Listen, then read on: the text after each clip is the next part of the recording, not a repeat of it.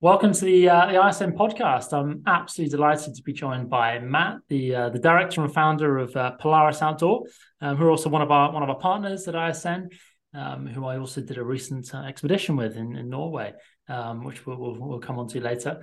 Um, but yeah, great to, great to have you on the on the podcast, Matt. Yeah, thanks. Good to see you again, Max. Cool. And I think it'd be a really good good place to start. Will be just to just to introduce yourself. You know, a bit about about your background. Um, and sort of where you know where you've got to, to where you are today, um, yeah, and what inspired you to get into outdoor learning? Yeah, good one. So um, always been outdoorsy.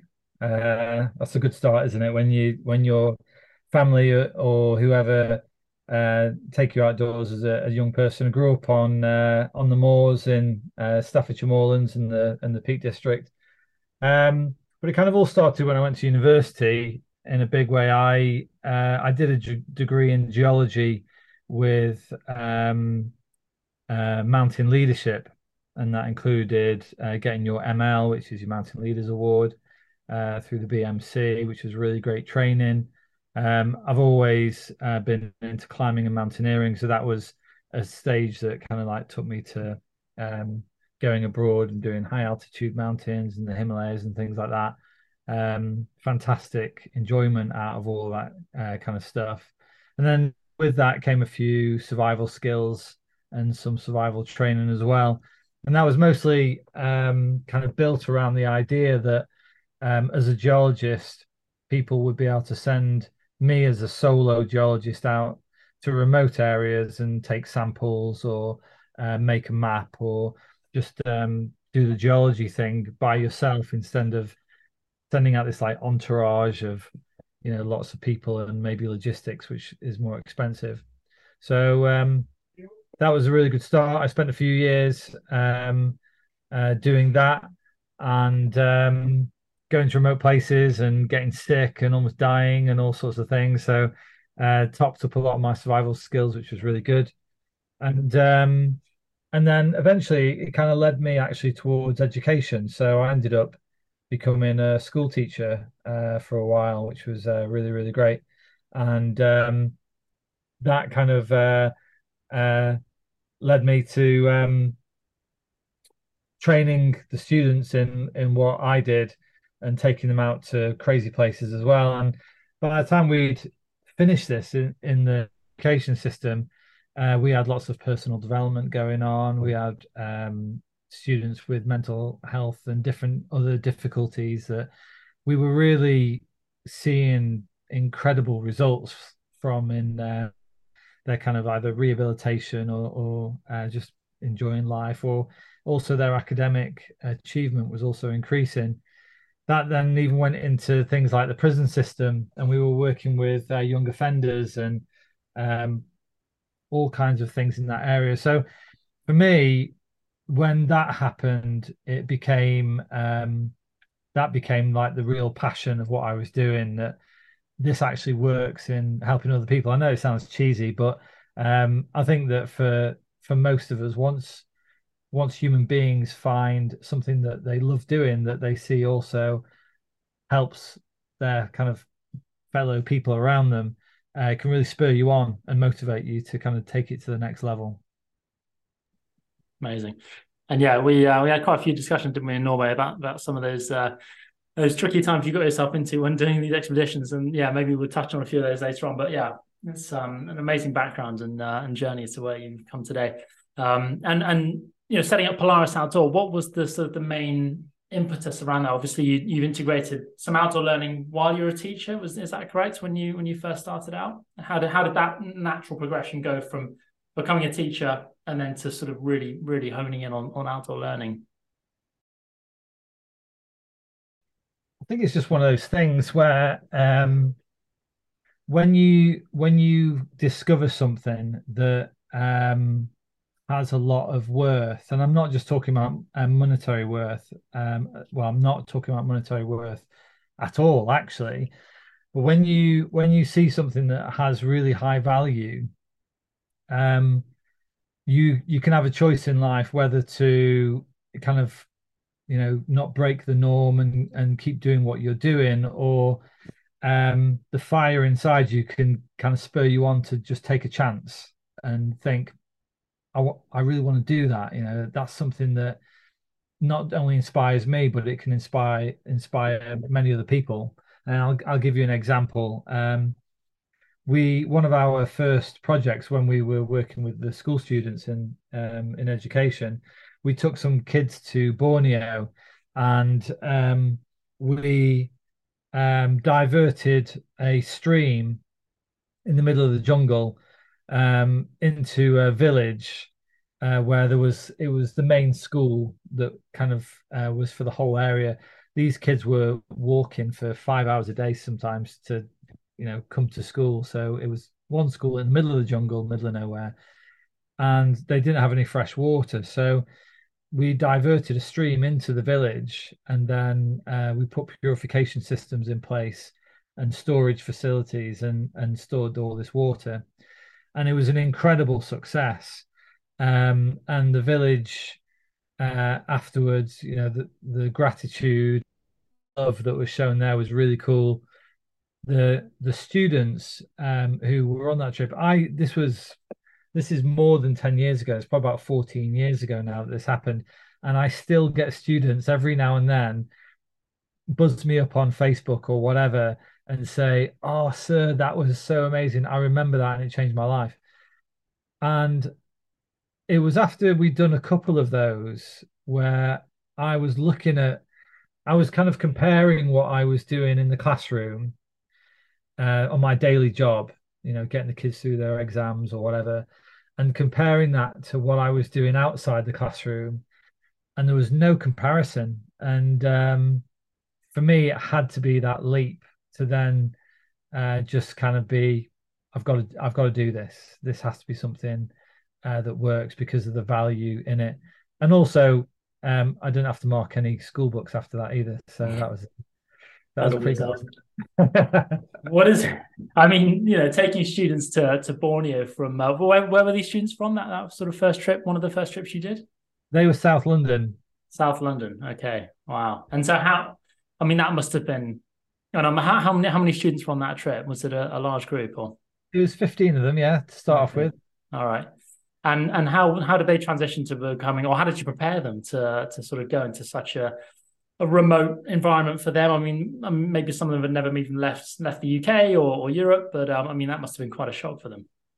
Yeah, definitely. Well, I mean, it, it wasn't for these, because what these group this group had uh, just spent three years in training with me. So, um, one of the really cool things that happened with Polaris, or the development of it, is that the whole program was tried and tested inside the school system. Um, and so, you know, when it fits into uh, key case studies for different subjects, or to pastoral care, or to whatever that a school can, can put out, attaching the outdoor education system or growing it inside a school was absolute dynamite to kind of having a recipe for success. So these students, before they went to Borneo, they did a survival training course with us, and then they'd go on a smaller expedition. One was a sea kayaking expedition around the coast of Cornwall, which is on our website. And then they'd come back and do a second training course, which would build on the first. And then we'd take them to the Arctic, and they'd do a cold, a cold weather, you know, minus twenty-five, minus thirty degrees, which is uh, something that you and I uh, have been on together. They'll do that, and then they'll come back and do a jungle training course, and then we'll take them to Borneo. So by the time we were taking them to kind of the more um, technically, and also kind of like when it comes to keeping yourself healthy, jungles are one of the hardest places to do that in, because, you know, you could have whatever germs on your fingers and you just touch your eyes or your mouth, and you're gonna you're gonna get sick. You get dysentery. You can be in really big trouble if um, you're not um, being sanitary and looking after yourself properly. So there's a huge amount of discipline uh, that goes into running a trip like that successfully, especially when you're not doing anything touristy, when it's completely off grid, when it's completely out in the remote, which is what we were doing with these students. The risk, I mean, the risk assessments for these were massive, but Um, by the time you get to this point, the students are doing their own risk assessments because they know how to do them and they know how to operate safely and really effectively. So uh, the last example with that is we dumped those students after they did that uh, water project. We dumped them on a deserted tropical island because the chief of that village owned an island off the coast and he let us use it.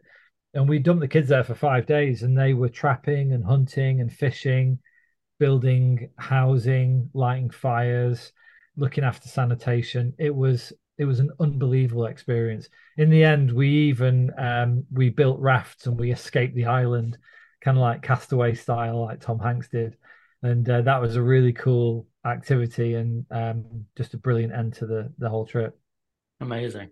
And obviously, aside from the you know the physical um, challenge of taking students, kids on these kind of adventures, um, what's the sort of the the wider benefits that that you want to instill in them? Because I mean, yeah, like you know, we we touched on the Norway trip, um, which we'll go into yeah. a bit later, um, or even the, you know, the part two session. Um, you know, it was it was a very holistic. It was a really really fascinating experience to see. You know, even for myself to to sort of think about you know personal developments and and how you can um, think about. You know, how you are, are you resilient? You know, when you think you've, you know, maxed out your, your energy or whatever, you're probably only half, your, your tank is only half full. So you've got all these, these skills that you can tap into that, that don't necessarily come to light in normal everyday situations. So what is it about these expeditions that makes it special for students? I think, I think um, one, you, you're definitely taking them out of their comfort zone.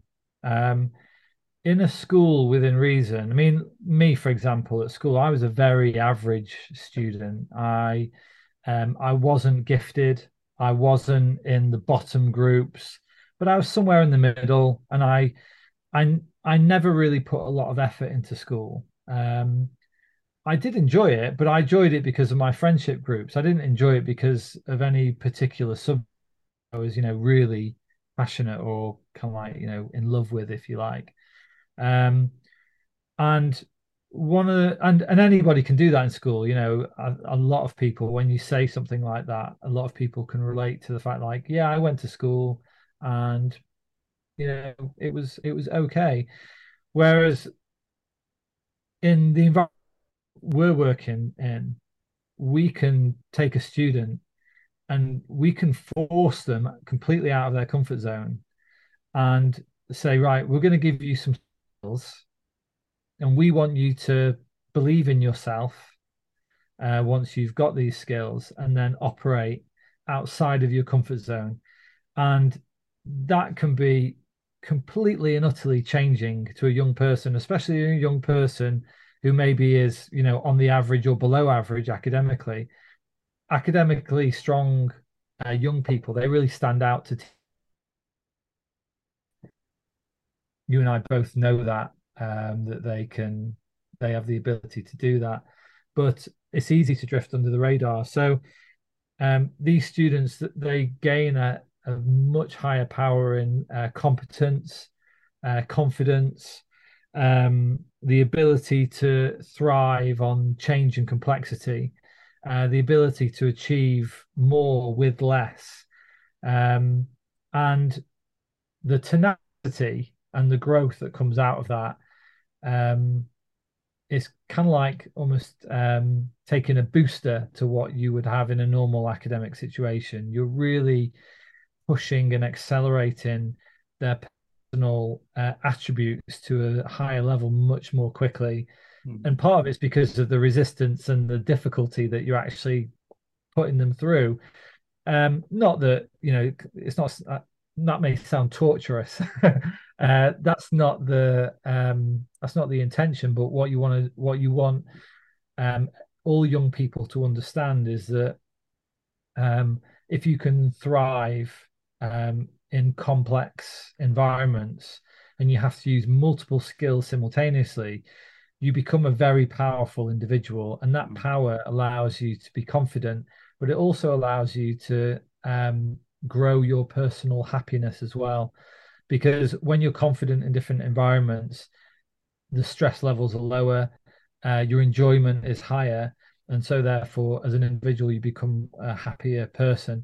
And what we actually in the school um, was we were we were comparing the students on the outdoor program um, to students of similar ac academic ability who were not on any outdoor program, and we were noticing vast improvements, up to thirty percent uh, higher academic achievement over a number of you know two to three years, uh, because of the connection that they made between personal enjoyment um, on these trips and activities to their unity with the school itself and the school environment and the education environment. So students became more self-connected and self-confident about you know being in the corridors. The kids after the Borneo trip, um, you know, I'd see I'd pass them in the corridor, and you'd get a look off the student like, yes, like we did that. And that lasted, that never, it never went away. It, um, you know, those, those students went from year ten to eleven, twelve, thirteen, all the way through their school life. There were those moments of, we did that, and that was awesome. Uh, just like I said, you know, they still contact, contact me today, and we still have a, a good talk about those kinds of things. Hmm. Uh, so the value, the value is, um, it's not just incredible, it's actually measurable. And I love that. As a teacher, I really, I really dig that. It's very cool stuff. That's, yeah, it's going to be one of my one of my next questions, actually. But just before we move on to onto that, it'd be great to hear maybe a bit about some of the, I mean, it all sounds absolutely, you know, unbelievable, but it must come with it. Huge challenges as well. Um, have there been any particular challenges that, that you've come across that you've, um, yeah, that have been particularly particularly difficult, or anything that stands out um, from, from these expeditions that you've been taking for many years now? Um, I mean, I think um, there's always the safety side of everything, which, you know, you need to, uh, it's really important that you get that right. Hmm.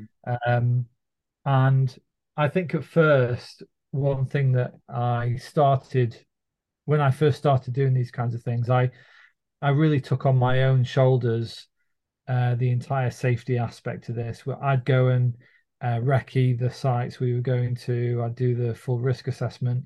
But as the students became super comp competent at what they were doing, I would include them in the risk assessment as well. So I'd be like, well, what do you guys think of this? And mm-hmm. instead of having one head just kind of like trying to work something out, you've now got, um, you know, ten or fifteen heads all working together.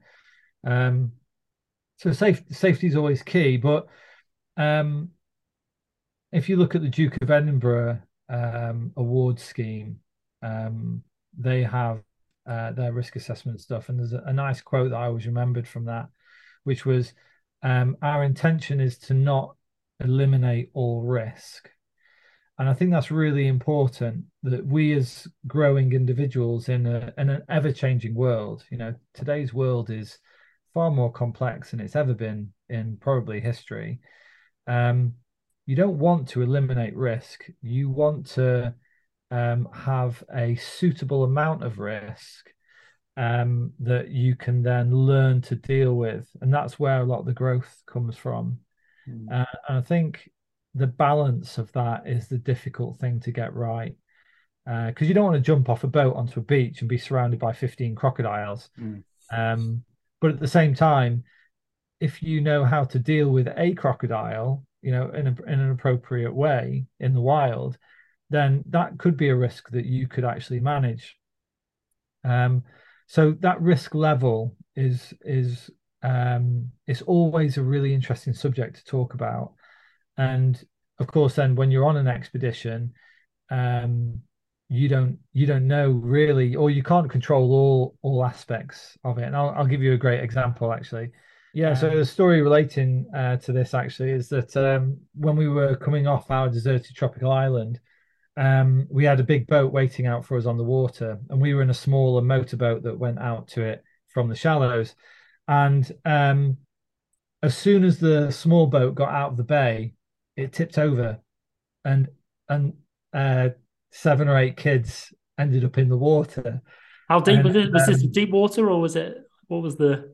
It was probably about um, ten meters deep. So, okay. You know, they had to swim. Yes, yeah, plenty deep. and they had to swim to the main boat, and they, and they got on the main boat. But the issue was uh, our small motorboat had now gone to the bottom because it sank.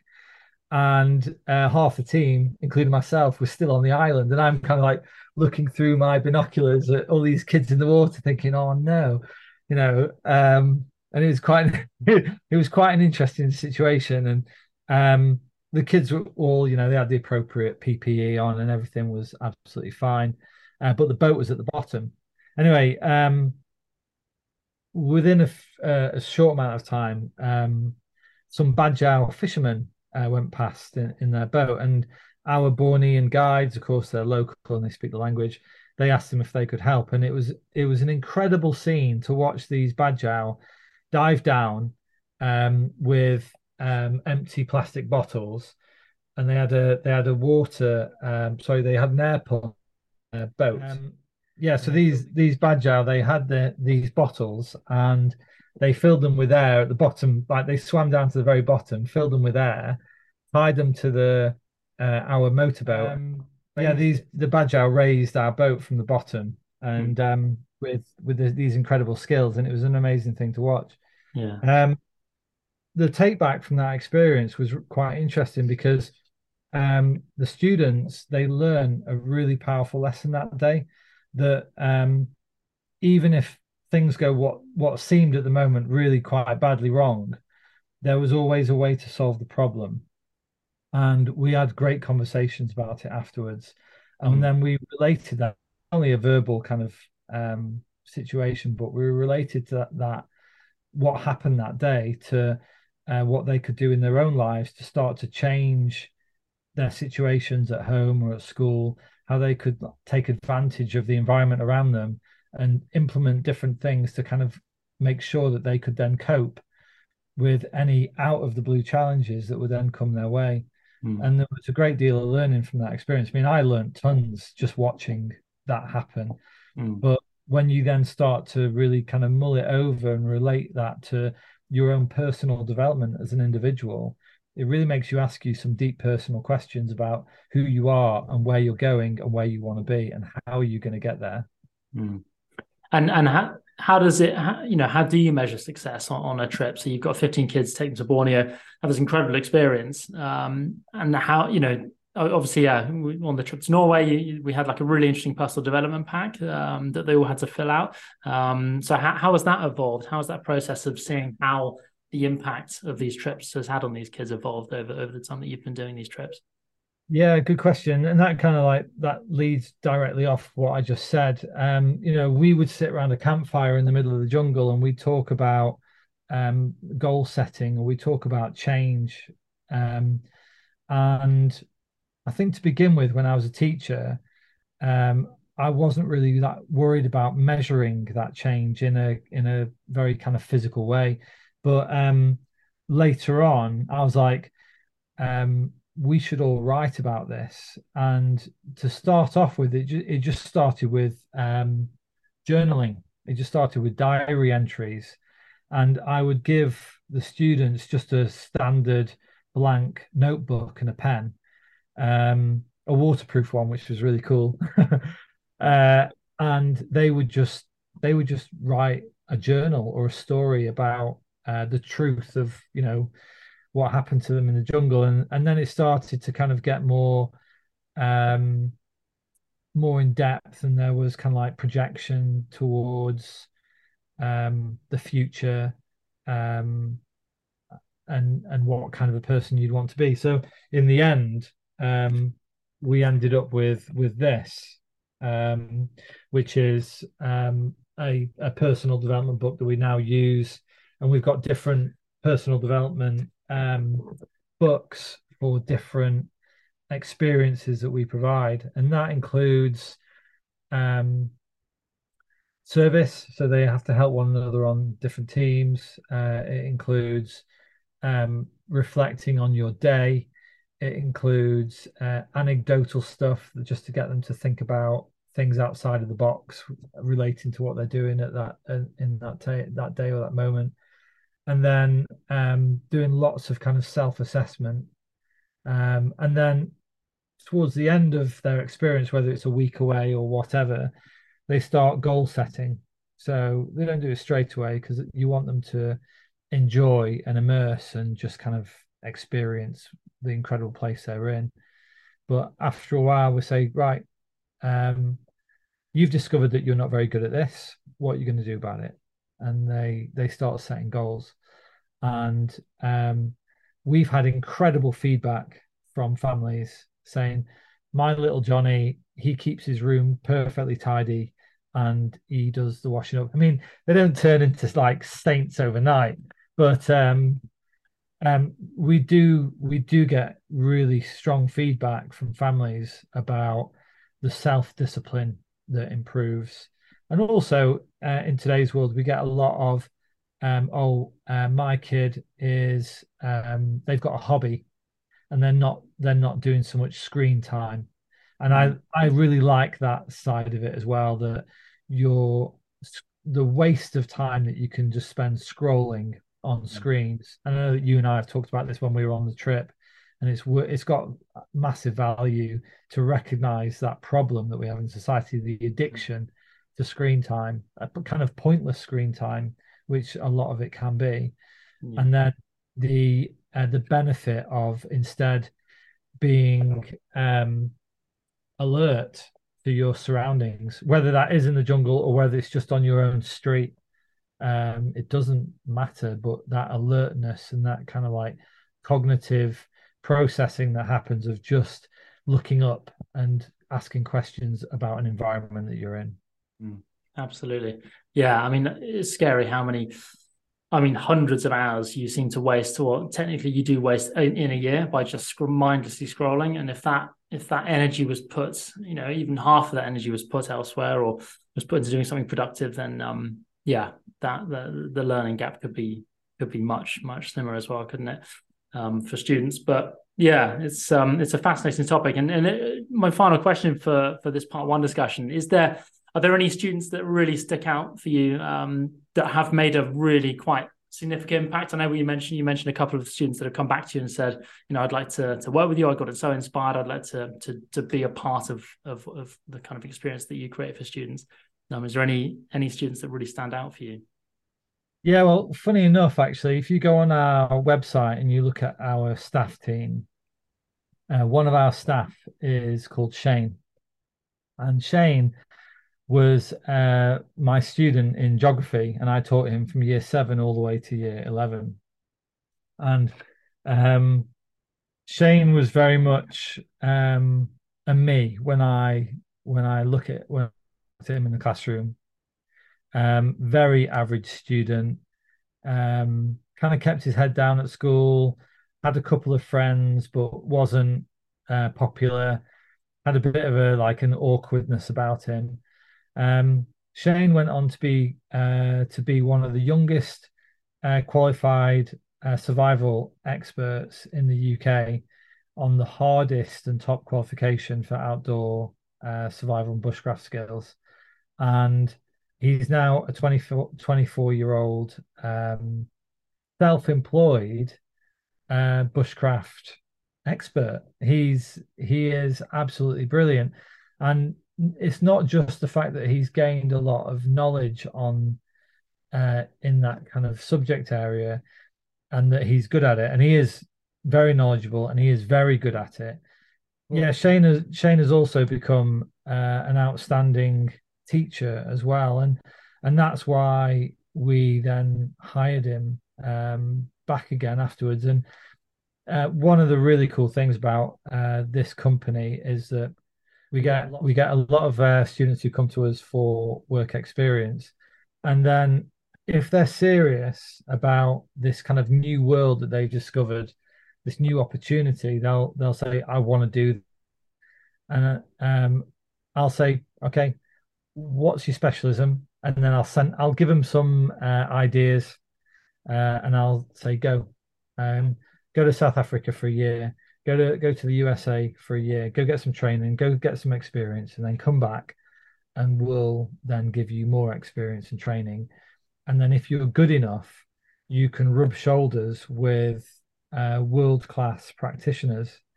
And um, Shane is the proof of the pudding, because from year seven to a twenty-four year old uh, young man, so, you know, ten, eleven, twelve years of his life, he immersed himself in a new opportunity and a new passion.